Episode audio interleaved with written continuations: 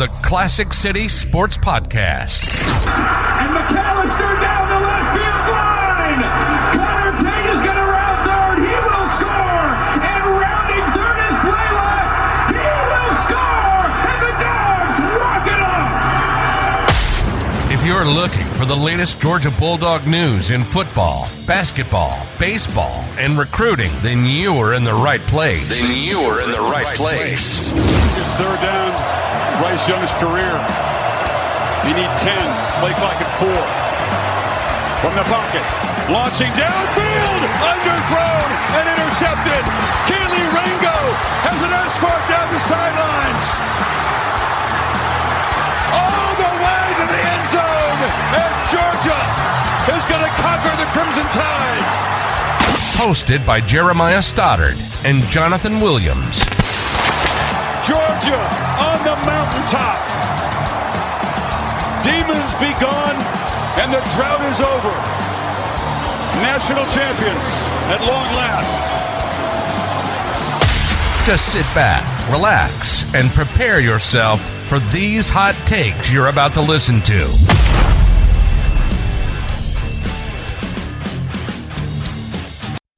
All right, welcome back to another episode of the Classic City Sports Podcast. As always, Jeremiah Stoddard and Jonathan Williams got a good one for you as Georgia went down to Jacksonville yesterday and had a dominating performance after not having Brock Bowers, not having the, the certainty in that position group right there. You got to see what other guys could do. So we got a lot to talk about with that. The uh, new playoff rankings will officially come out on Tuesday, so we'll see where Georgia lines up there. So we're going to talk about that a little bit ahead of that, and uh, we'll see where it goes from there. But Jonathan, how are we feeling after that nice win down in Jacksonville yesterday?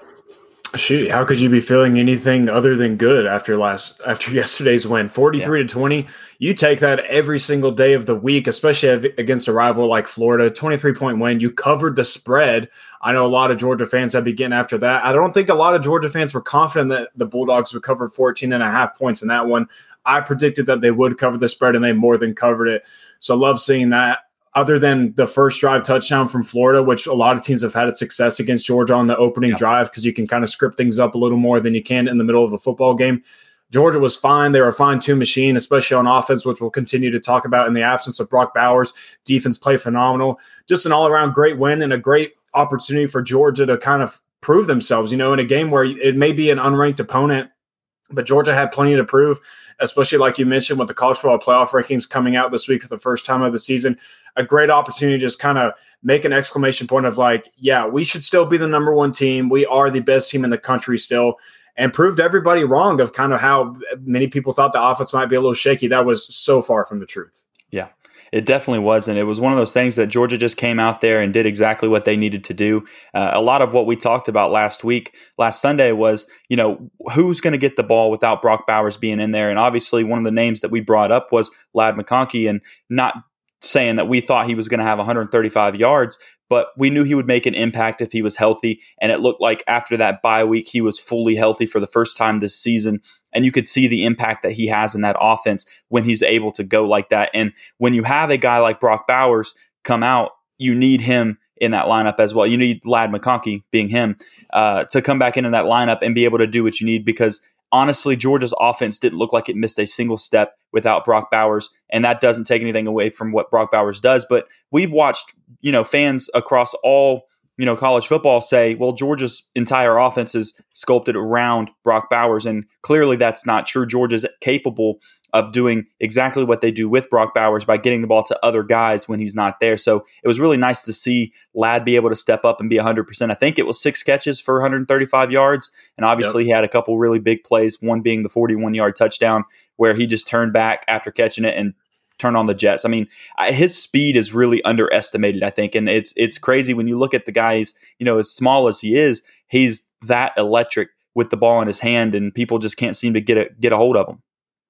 look, Ladd's been one of the most electric players for Georgia on offense, even with Brock Bowers on the field over the last three years. We we know what Ladd McConkey is capable of. We've seen what he's been yeah. able to do on the football field against SEC opponents, but he still is just one of those players that no matter how many times you see him do it, it just continues to amaze you at how good he actually is. Like you might think that oh, he's a little five foot eleven gadget player. Like he might get a little few fluke plays where he can get over the top of defense. No, that's not all Ladd McConkey does. Now he is great in the double move scenarios where he can take the top off of a defense, but we saw what he did against Florida over the middle of the field. I mean, a deep over route Carson Beck redirects him, basically stops him, put it on his puts it on his back shoulder. Ladd plants his feet, changes direction, and just burns everybody for a touchdown. Like typical wide receivers don't just do that. Like that's not something you just walk yourself into. That is because Ladd McConkey is a great wide receiver. He he's an elite level wide receiver, and he, it's why I didn't think that Georgia's playmaking ability would take a shot with Brock Bowers out, you know, out of the equation anymore. Because I even made a bold prediction. I was like, Ladd McConkey's going to have a 40 plus yard reception against Florida. He had one early in the football game, and then he had another one later in the football yeah, game. So he had two. two. He creates explosives for this offense. And another reason why I didn't think Georgia's offense would take a hit is because this was an offense that was getting like 10 guys at, at a time in, a, in one singular yeah. game receptions. They were getting different guys' touches. And Mike Bobo is just so creative with his offensive game plan. Something that you and I both mentioned last week during um, our episode is we were interested to see what they would do with Dillon Bell. Now that you don't have Brock Bowers, they put him at the X position and Beck threw an absolute dime to him in the left corner yeah. of the end zone for a touchdown. So you're just seeing how creative Mike Bobo is in this offense of getting different guys in different spots. Dominic Lovett played well. We saw some big plays from Robert Thomas. I mean, you could just go on and on about the list of players that made some plays for Georgia on Saturday, and that's why they continue to be elite and why they're one of the most efficient offenses in the country. Yeah, I mean, it's another game where Carson Beck goes over 300. I think he had 315. It was uh, 19 for 28 or something like that. So yeah. seven something percent again and just lighten it up. And everybody, you know, was worried about him going into this game without necessarily having Brock Bowers as kind of a safety net. But like we mentioned before, was you know on third downs, it, yeah, Brock Bowers gets the ball, but he went to Ladd McConkey a lot on third downs. You know, Rosemy-Jacksaint got the ball a lot on third downs. Like these guys were making big plays even while Brock Bowers was there. And Mike Bobo, you know, I think we I think we've gotten past it as a Georgia fan base where everyone's sitting here thinking he's you know the Mike Bobo that they all despised back in the day. But now I don't you don't really hear that much about it anymore when Georgia's going out there and doing what they just did. And honestly, you know he, he's doing a lot of the same stuff that we got from Todd Monken. It all looks very similar. Like I think Kirby Smart came out and said it a few weeks ago was this is the exact same offense. You just got to see, you know, things start to click, but it is the exact same offense. And I believe it. I mean, we go out there and win by 23 points. I think and, and shout out to Dan and, and Harrison in the comments. I, I, went on their show, you know, on Tuesday, and I was talking to them about it. And they asked my score prediction, and I said, you know, my score prediction was Georgia by 21, so it was 35 to 14 is what I had predicted, but it ended up being 23 points, and it looked a little bit different than it was than it was going to in my head. But the biggest thing I said was, you got to play clean football. You got to go out there. You can't have those fumbles that Georgia's had a bunch of this year. You can't be throwing picks, especially early in the game. And you saw how that impacted Florida when they went for it on fourth and one or fourth and inches, honestly. And you know that that was a, getting too creative. You, you you're getting too cute in the situation. I mean, just quarterback sneak it and you probably get it, but instead they snap it between the quarterback's legs and try to go direct snap to to Trevor Etienne and it gets completely blown up. You you get too cute with things and you start overthinking this game, and all of a sudden you're in a hole, right? And then so then Georgia turns the ball over with a fumble in the second quarter and scores right off of that, and then the block punt. All of the stuff started unraveling. That's the stuff that you cannot let happen to you when you go down to Jacksonville because when it starts, you give even if it was Florida, if Georgia did all of those things that Florida did, Florida would have been winning that game at halftime because you cannot overcome that many mistakes that early in a football game in a rivalry game like that. No, yeah. And honestly, I don't even know if that was a bad play call from Billy Napier. I know maybe getting a little too cute with it on fourth and short, but Georgia is also just so disciplined, and they their eye discipline is great. That's you know that's why that makes them such a good defense. And I know maybe that works on most other teams, but against Georgia, it's not going to. Smael Mondon was in the perfect position. Yeah. The secondary, if you watch the all twenty two from that clip, everybody knows exactly where they need to be on that play. They were almost like they were ready for it. So I, I, don't know if it was a horrible play call. It's just you probably ran it against the wrong defense. You know, Florida tried to run a, quite a few different trick plays and variations against Georgia. You know, some double reverses.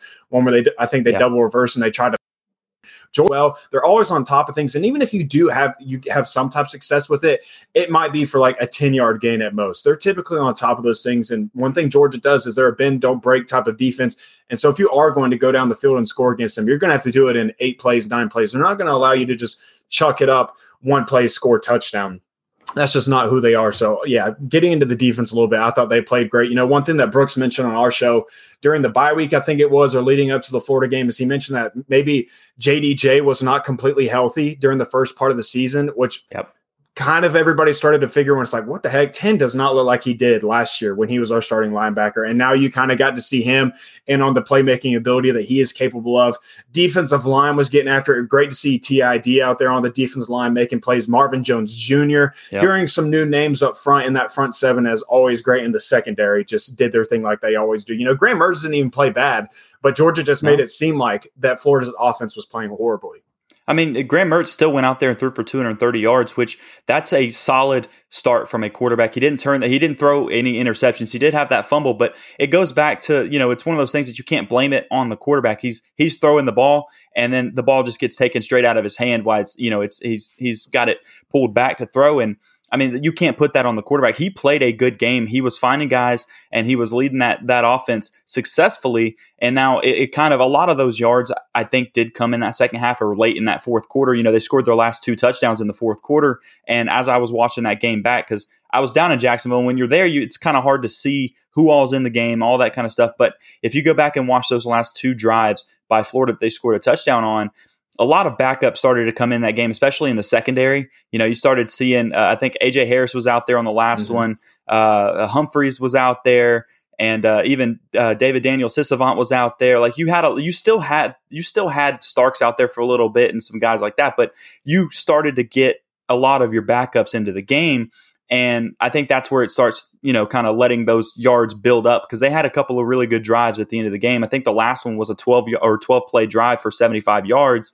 And, you know, it, it's it's okay to allow that when you're honestly at that point, Georgia's up by 30 points or whatever it was, and you're just letting that clock keep going. Like they can take a 75 yard drive in 12 plays. It's like what you were saying a second ago. If you're going to score, you got to be able to put together a long drive. And that's what they did late in that game. But I, honestly, I don't think Georgia was upset with it because it was taking a, that that clock down more and more. And then Georgia obviously had a nice little death march themselves where they had about a six minute touchdown drive or something like that in that fourth quarter as well. So uh, the defense played phenomenal from top to bottom. You know, you didn't really have any weak links out there. They they were you know picking apart late, but honestly, it was it was a solid performance. Scoreboard looks a little different than it would have probably if the game was still closer. You know, and Georgia kept their starters out there and kept playing aggressively like they had been in the first three quarters of that football game. Because if you take away that first drive, like you said a minute ago, it's very scripted. They know exactly how to kind of attack you, and then after that, Georgia gets to adjust, and Florida has to then adjust to what we're doing, and it, it kind of that first drive, you know, you can have it kind of thing, and then Georgia took over after that. Yeah, you know those late scores that kind of happen against Georgia. At this point, I think Georgia fans, at least, they almost kind of had the sense of like that almost didn't even happen. You know, the, while the scoreboard might say that Florida scored 20 p- points, in reality, Georgia fans still feel like, okay, they only scored 14. Like that's still kind of how it feels. That game was a lot more lopsided than a late score was, but you know, it still counts in the stat book. It's going to count against you. Whatever. That's fine. Still win by 23 points. Yep. So, nonetheless, great day at the office for the Bulldogs. And, and, you know, I saw something interesting today going kind of back to the offense and Mike Bobo in general. So, Georgia, this is the third time over the last like 20 years that Georgia has averaged 40 points per game on offense. It happened in 2014 when Mike Bobo was OC, yep. happened last year in 2022, and then also happened this year, of course, in 2023. Mike Bobo has been a part of all three of those staffs. Now, that might be a coincidence that he was there in 2022 because Mike Bobo or because Todd Monken and Stetson Bennett and all those guys play right. phenomenal. They continue to have a great game plan week in and week out, and they were really close to averaging 40 points per game in 2021. But I mean, obviously, when the guy is on the staff, when he is around, good things happen, and that's continued to be the case this year. And I'm going to kind of go for up to bat for Carson Beck real quick. Not to say that I think that he is going to win the Heisman, but I think it is time that we start putting his name in that top four range. I think he is playing at a top four quarterback in the country right now. He is he has the numbers to back it up. I looked it up today. Carson Beck is leading all quarterbacks in the entire country for passes for yard, passing yards in the third quarter.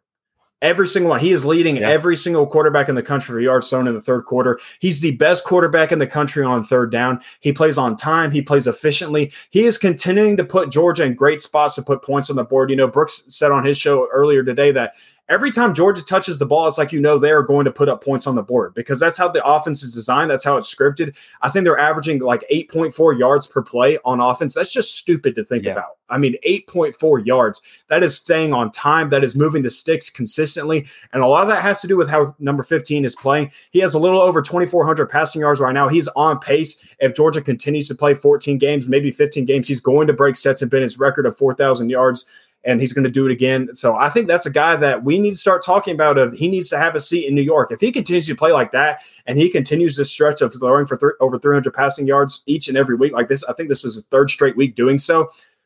Dude, that's that's one of the best quarterbacks in the country, no doubt about it.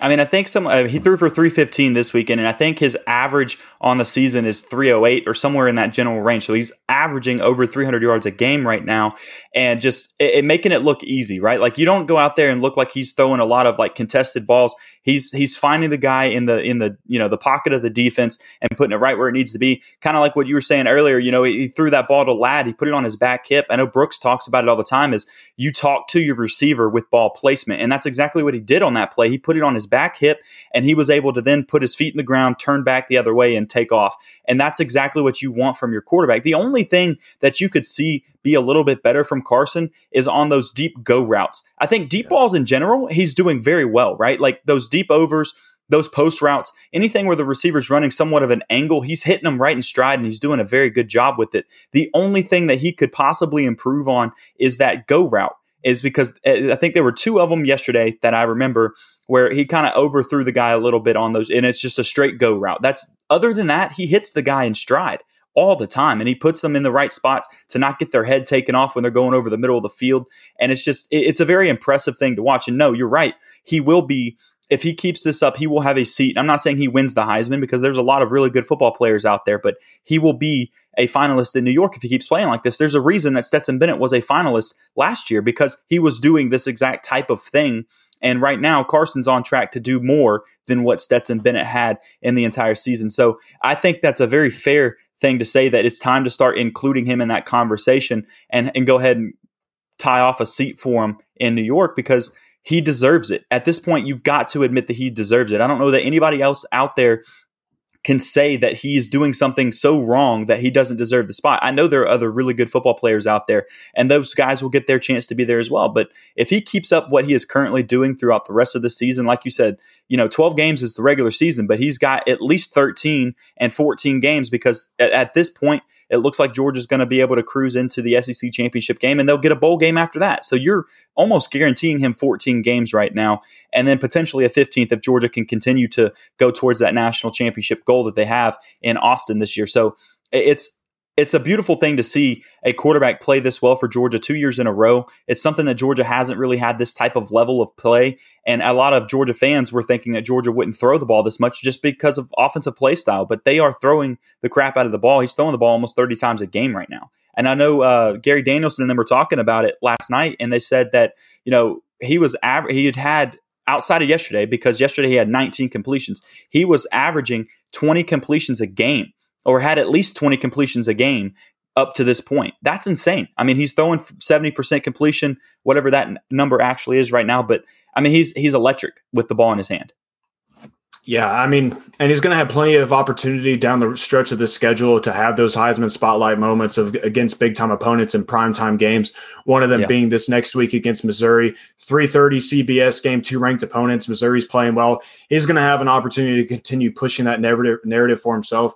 As far as deep ball goes, I looked it up today. I think he's 12 for 33 on throws for 20 plus yards or more. Now, five of those are drops. So, I mean, not elite level, not completing them at a consistent rate, but he's doing just enough to make it not a complete issue to where it's like, whoa, this is an actual problem. Just maybe not connecting on those. But, you know, Stetson Bennett kind of had that issue as well early in the 2021 season. People were like, man, he just cannot dial in that deep ball. But then as we got later in the thing. season, yeah, a touch thing. But as we got later in the season, he continued to excel at that. He continued to get better at it. And that when the playoffs came around, that was not a problem at all. He was consistently locking up on those and connecting with his receivers down the field. Harrison, Harrison asked me how many teams this century have ranked number one in third down efficiency on offense and defense. I haven't looked it up. I can look it up after this, but I'm going to go ahead and go out on a limb and say nobody has because that is just uh, un- unheard of to be first place yeah. in both of those But Georgia is number one defensively, and right now I think they are number one offensively as well. So they can continue that pace. Then they might be the first to do something ever in a very very long time, just like they have in years past of completing history. Yeah, they definitely will. And Georgia overall had a, a, nice dominating performance. One thing that I liked seeing, and a lot of times in these rivalry games, you end up with a lot of penalties on both sides, but there were only two on each team. There were a couple more that were declined because the play was successful, and so they didn't take it. I know Georgia had a couple that they declined, and I know Florida did as well. So there and, may have been a um, couple more, but it was a fairly clean game that, you know, it was on both sides where it was just a just play football, line up and play and do what you need to do. And Georgia was able to come out on top by winning by 23. And I, I think the they were saying it on the broadcast as well was this is the first time in like the the uh, matchup history that a team has won by 20 points in three consecutive years. Georgia doing that this year by winning by 23. So dominating three years in a row. You know, and since there was a graphic that they put up on the screen, and I'm gonna pull it up on my phone real quick so I can make sure I say it correctly. And it was talking about since Florida had beaten Georgia in 2020, which was the last regular season loss that Georgia has had. Florida is 21 and 19, 12 and 14 in SEC play, and they've had two head coaches. Georgia is 40 and 1, 25 and 1 in the SEC, and two national championships that tells you the tale of which direction these two teams are going. And I'm not saying that Billy Napier is not going to be able to do well there. It's just going to take some more time for him. And I know a lot of people thought that, you know, the season was looking okay before this game after until they lost to Kentucky but so bad. They weren't having a terrible season after the first game, but mm-hmm. at, at this point it's just a match of two different levels of football teams right now. And Georgia's just going to continue to roll in the near future against them as well unless something drastically changes next year. Yeah, and I'm going back to the penalties. I'm pretty sure both of Georgia's were delay of games that Georgia just accepted. Like they knew that they were going to take the delay of game and then punt the ball away. So really, Georgia played a completely like free penalty free game. Didn't turn the ball over. So just untouchable in that regard of the game. Super disciplined football team as Kirby. Thank you, right? Because they had are. two for ten yards. So that's exactly what that was. Yeah, so super impressive. I mean, you basically go an entire game, no penalties, a rivalry game where emotions are flying. Like you didn't have a single penalty outside of two delay of games. Man, that, that's just elite stuff for a team to go in there and do something like that. The definition of just utter dominance against a big time rival. And yeah, Georgia has absolutely owned this series. Basically, since the Tebow era, Georgia has just kind of taken control over everything. I mean, they lead the series now 40, 56 to 44, I believe. I think that sounds right. And they're also six of the last seven games they've won, with the obvious one in between there was 2020, which was a weird year for Georgia trying to figure some stuff out. So this has definitely been something that Georgia has dominated eh, over the past decade. And it's it's a fun thing to be a part of. And as a fan, I was talking to some other friends, and it was like this is something that like the the level Georgia's playing at in these rivalry games, you're so used to being like losing these games, especially in the early 2000s. You know, where Florida was dominating in the 90s, they were kind of dominating you, and it just it flipped a switch when you got into like the 2010s. You know, and Aaron Murray came down, Jake Fromm was able to do a good a bunch of stuff there, and you know Stetson Bennett had some good games down there as well, and obviously now Carson went down there and, and lit it up and give a little shout out to Christian Kirby. You know, he put that article out earlier this week talking about the the first time starts for Georgia quarterbacks, and they yeah. weren't very good. Like over the past decade, they have not been very good. You know, everybody goes in there and struggles some. Even from the, you know, he won his first game by a dominating fashion, but he only threw the ball what seven times. It was ridiculous. Four for seven. Yeah, I mean, it was it was definitely not a performance that he yeah. was leading Georgia's offense to. So we got to see a quarterback go down there his first time in his home state, in his home city. He's from Jacksonville, so he got to go in there and he talked about that after the game of how you know emotional it was for him and how excited he was for this game and getting to go down there and play. And he went in there and did it in, in a phenomenal fashion too. Just dominated the game from start to finish. Yeah, you know something I talked about or I talked to Christian about when he wrote that article is I was like, yeah, you know, you make some great points, but at the same time, a lot of those guys were true freshmen going into that game, making their first start in the yeah. Georgia Florida rivalry. I mean, Jacob Eason was a true freshman. Jake Fromm was a true freshman. Stetson Bennett, well, he had already been in college for a couple years. He might as well have been a true freshman that year. That was the first time that he had ever taken like SEC snaps after well, coming from a JUCO school. He was also. All, I think he was winning by 14 when he ended up hurting his shoulder, and then after that, nothing, and then he got yeah. hurt and yeah. he got hurt. So that game could have gone very different as well before. And that was the 2020 year that we're talking about that they actually won that game against Georgia. So uh, you take that if he doesn't get hurt and his shoulder gets messed up and he keeps trying to play. That was the thing yeah. is he kept trying to play and was in there and he just didn't look right. But so I didn't mean to interrupt you, but that no, I felt good. like that was an important detail too. All good, my man. And then Aaron Murray, of course, was a true freshman. Matthew Stafford was a true freshman. So a lot of true freshman guys. And while Carson Beck is his, first year making collegiate starts and his first time being the starting quarterback at the University of Georgia, he's a veteran. He plays like a veteran. You can see it in his gameplay. That guy does not play like a guy that is going into his first year playing college football, especially after going three years without playing football hardly at all. So big time difference there. And then, you know, on our show with Brooks, we talked to Aaron Murray every other Monday, and I kind of I kind of gave him some crap for his first career start against Florida. We were asking him to break down his first start, and he was kind of saying, "Oh yeah, you know, I threw this touchdown to Tavares King, I believe, and then down late in the game, we drove down the field to tie it up and take it into overtime." And I was like, Murray, you threw your first play of the game was an interception, and so he was kind of throwing it back in my face and stuff like that. But just had to give him some hell on that. So but yeah, kind of breaking that trend a little bit.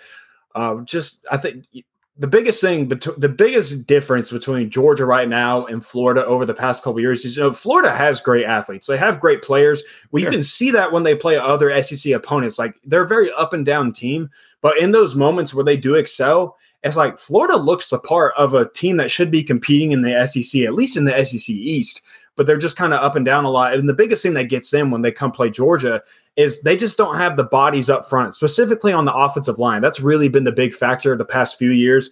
Is their offensive linemen just aren't on par to compete against Georgia's defensive linemen, and that's really where they struggle, especially a, a team like Florida and an offense under Billy Napier that, everything kind of runs off of the run game, and that allows Graham Mertz and the and the play action game. That's what allows everything else to open up and excel for them. But they just can't get a running game going against Georgia, and if that's the case, then you're not going to have much success against the Georgia defense. And it's a big reason why, historically speaking, for this rivalry, that whoever leads the game in rushing yards, who's ever winning the trenches, that's typically who wins this football game. And that yep. was exactly the case on Saturday. It definitely was. And it looked early that they were going to have some success against Georgia's defensive line running the ball because in the first couple of drives, they were moving it very well. And they were actually running up the middle, which is a thing that teams haven't been able to do against Georgia this season was go up the middle and actually run at you. A lot of the stuff came outside the numbers and through quarterback scrambles and stuff like that as well. But Florida started the game by actually running fairly well and but late in that game, or as the game progressed in the second quarter, third quarter, they really took away that option for them, and then they were putting a lot of pressure on on Graham Mertz. I think they got to him four times in the game, and so he was uncomfortable, and the defensive line really started to stand up for Georgia. And I think you're right. I think we've talked about that before as well. Was eh, whoever's winning the rushing battle usually wins that game because in this type of game, it always comes down to who can win in the trenches, and then everything else opens up afterwards. If you can run the ball well, guess what? They have to start trying to prepare against it, and you can take the top off over them, you know, every time. And it's it's definitely played out in this series against Florida, and it, honestly, they had 109 rushing yards. If you were to take away, you know, that late, I think it was the, I want to say it was in the fourth quarter, they had a run. Montrell Johnson had a 48 yard, you know, big run that got him inside the red zone or inside the five, I believe. I think that was in the fourth quarter. If you were to take that away, he would have had, I mean, he had 82 in the game, so he would have had like what 34, something like that, mm-hmm. if he if you took that away from him. And uh, it just Georgia dominated that performance. I think they were averaging around 90 ish, 92 yards a game on the ground being given up, and they only gave up 109 in this one while tallying up 170 on the other side of it. So it definitely was a one sided attack when it comes to that. And then obviously Carson Beck was able to make a lot of big plays in the passing game to kind of really solidify Georgia's lead. I mean, at one point they were up by 30 points, and it just felt like you know the game was beyond over and obviously mm-hmm. florida didn't quit because once again it is a rivalry game. They're not going to just give up. They kept going down the field kept trying to do what they need to do to make it a little bit more competitive and they did a good job doing that. Uh, but at the end of the day it comes down to the jimmies and joes right? Georgia's got that depth on this roster. We like to say that a lot right?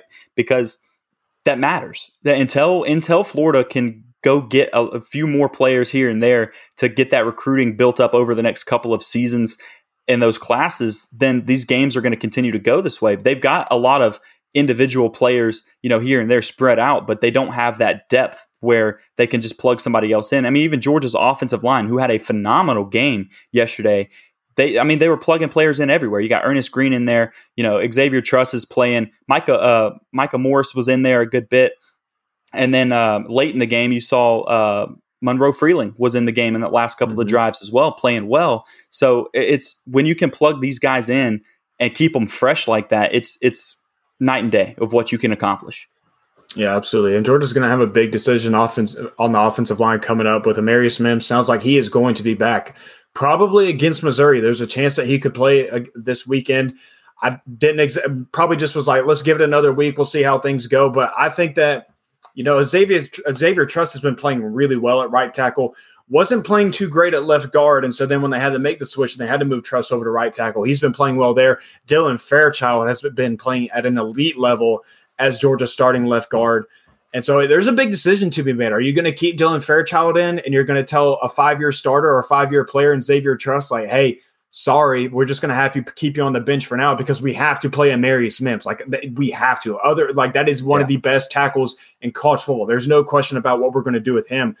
Really going to be interesting to see what goes on there. Obviously, there's more report and, um, between the two of Sedrick Van Pran and Xavier Truss and those guys because they've been playing together longer but it's hard to ignore what that offensive line has done since moving Dylan Fairchild yeah. to left guard and not Xavier Truss. So big decision coming up there, but that's a good problem to have if you have really good players at multiple positions and you have yeah, and you have a tough decision to make because the guys are playing well.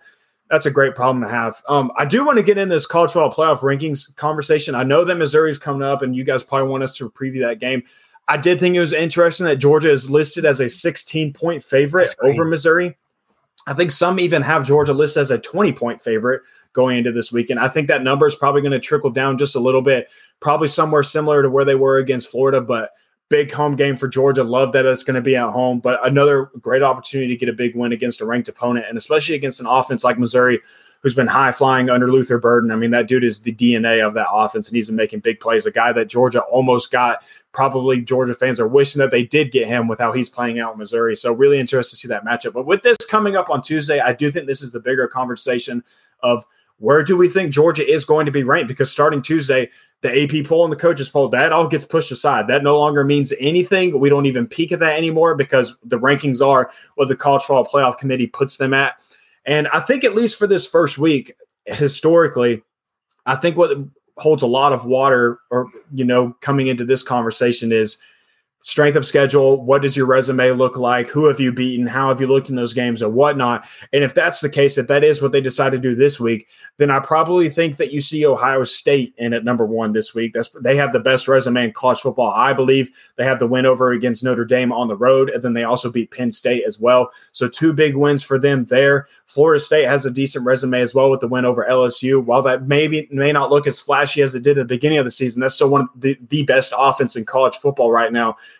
with Jayden Daniels and those guys out there. So big win for them there. But now Georgia's starting to pick up some momentum as well, especially after Saturday, how they looked the part of the number one team in the nation, how they look like the best team in the country. I do think it's hard to ignore what Georgia just did, considering that the biggest question for them going into this weekend was, what are you going to do without Brock Bowers? They more than answered that question. And so I think the committee is going to recognize that. I put it in my predictions article that I do think Georgia remains number one.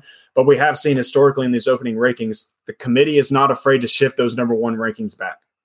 Yeah, and as as we're getting a comment in there in the comment section right now, Ohio State has won some big games, but they've also looked shaky in a few as but well against teams. Exactly, but that's what I was going to say though is so they have looked shaky as well. But I think that when you come when the AP poll and stuff like that, a lot of it is you know a little different than when you sit twelve people down in a room and make them discuss who's going to be the better team and everything like that.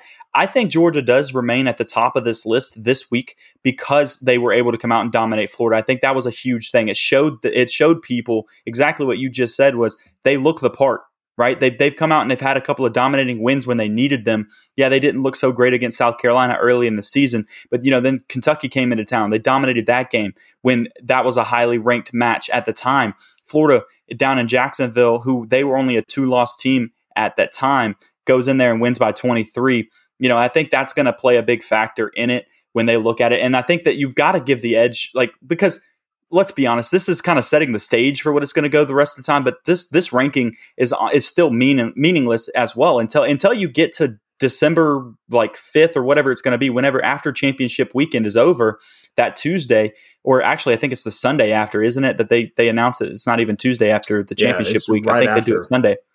So when you that's the one that's actually going to matter and it all comes down to I think when you go into this one, you've got to give the edge to the team that's coming off back-to-back national championship wins and still looking dominant. They're 8 and 0. They've got a dominant win this past weekend so they look the part And yeah, they've struggled a couple times, but like you said, every every big team out there has struggled at times this year. And I think Georgia now coming in confidently as a as a number one team, I, I would see them put them at number one this week.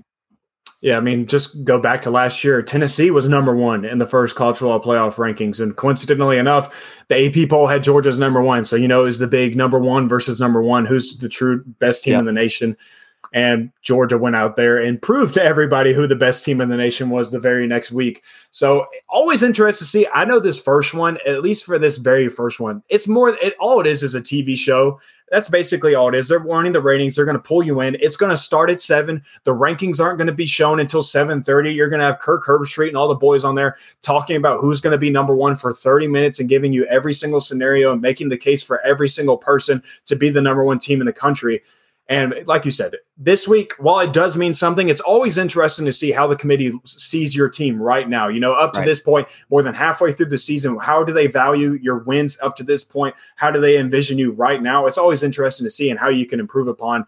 But nonetheless, what happens this week versus where you're going to be December 6th when the rankings come out officially to see who's going to be in the college football playoff, it really doesn't matter. But yeah, I, I think my prediction was Georgia's going to be number one, Ohio State number two, Florida State number three, and then Michigan coming in at number four. Because regardless of what we want to say about Michigan right now, regardless of the jokes that we want to make, they have one of the best. They statistically they have one of the best offenses and the best defense in the country right now, and that's they've won every game convincingly, regardless of how weak the schedule is. But I think it is the weakness of the schedule that is going to make them come in at number four.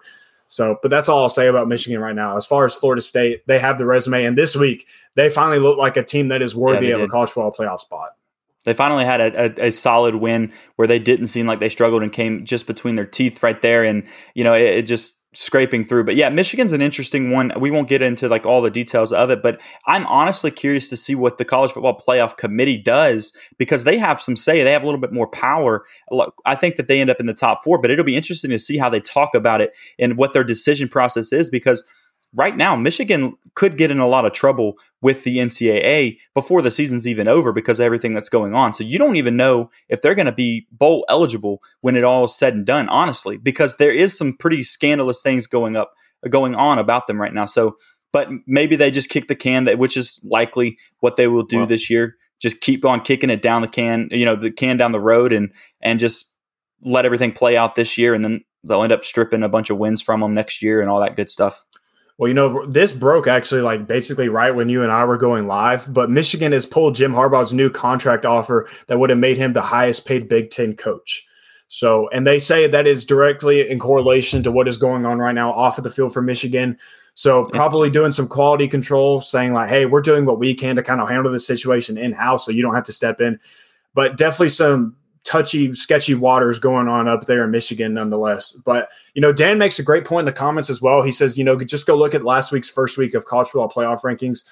The first four teams that are put in the top four have never all four made the college football playoff, and so that's very telling to know. Like just how much you should read into these. I know Georgia fans love the thing of don't put us at number one because we love the chip, the good old chip on our shoulder. We love the extra motivation from Kirby Smart of them saying they don't even see you as the best team in the country. So now you have something to go prove probably still doesn't mean anything. I think we have seen, I mean, heck, Georgia has the longest streak right now of number one week or weeks ranked as number one in the AP poll And like I can't even remember the number. It's like over 20 right now, I want to say. Somewhere around 25 or something like that at yeah, this point. Something yeah. ridiculous. So obviously they don't need any extra motivation to know and prove that they are the best team in the country. But really interested to see how it goes on. It's going to be great because our show, of course, that we do with Brooks, it'll be right before we go live. So we'll be able to immediately react to that. I know Dan and Harrison will get an immediate reaction to that as well when their show goes live.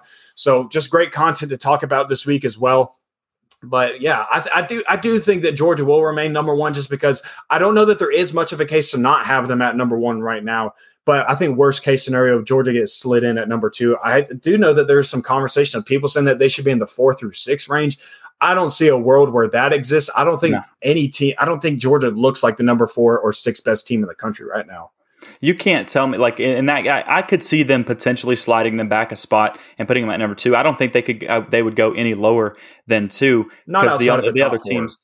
they would definitely be in the t- in the top four, but I don't think that you would put FSU in front of them or Michigan in front of them right now. And you daggum can't tell me that four or five different teams would beat Georgia right now if you were to line them up and make them play. No. So they, if they were to put them outside the top four, would just be asinine. I mean, it, it, wouldn't make any sense. And these guys aren't dumb. They know what they're, you know, they, they know what this team is. You, Georgia's passing the eye test. They love to talk about that, right? The eye test is important. And Georgia this week, coming off of a dominant win, 23 points in a big rivalry game against a team that only had two losses at the time, is showing that you are passing the eye test. They have looked dominant in games that they needed to look dominant in. And now this weekend, it's after the rankings come out. But like you said, you get now you get Missouri at home. It's a big ranked matchup. It, it kind of has a lot of implications on who's going to win the East this year. Because say Georgia were to slip up in this game, all of a sudden Missouri is in the driver's seat for the SEC East title. Yep. You know, and they they've got the chance to go to Atlanta now. They've got a rough schedule coming up with some big opponents, but so does Georgia. You know, if Georgia were to win again. I think to lock up the East, Georgia has to beat Missouri and they have to beat Ole Miss. And at that point, they would lock it up. Doesn't matter what Tennessee does or anything like that at that point.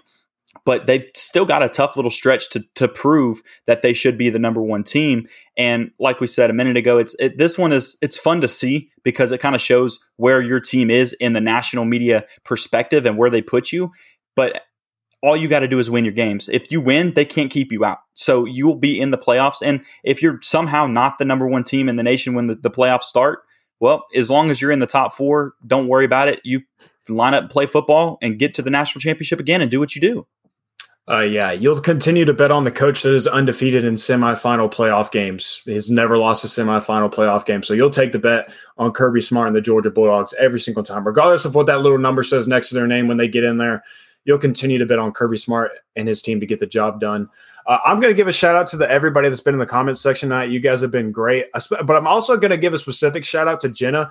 You were in here last week, and now you're back in here again, and you continue to bring the juice. Just letting the takes fly, letting every wearing your emotions on your sleeve as a Georgia fan, as you should, because you are fanatical. We love seeing that. Dan and Zach, all of you guys have been great. Uh, continue to continuing to join in on the conversation. Stumbled over my words a little bit. That we love that. Right. That helps the channel continue to grow. You guys showed great support on our episode last week. We gained quite a few subscribers.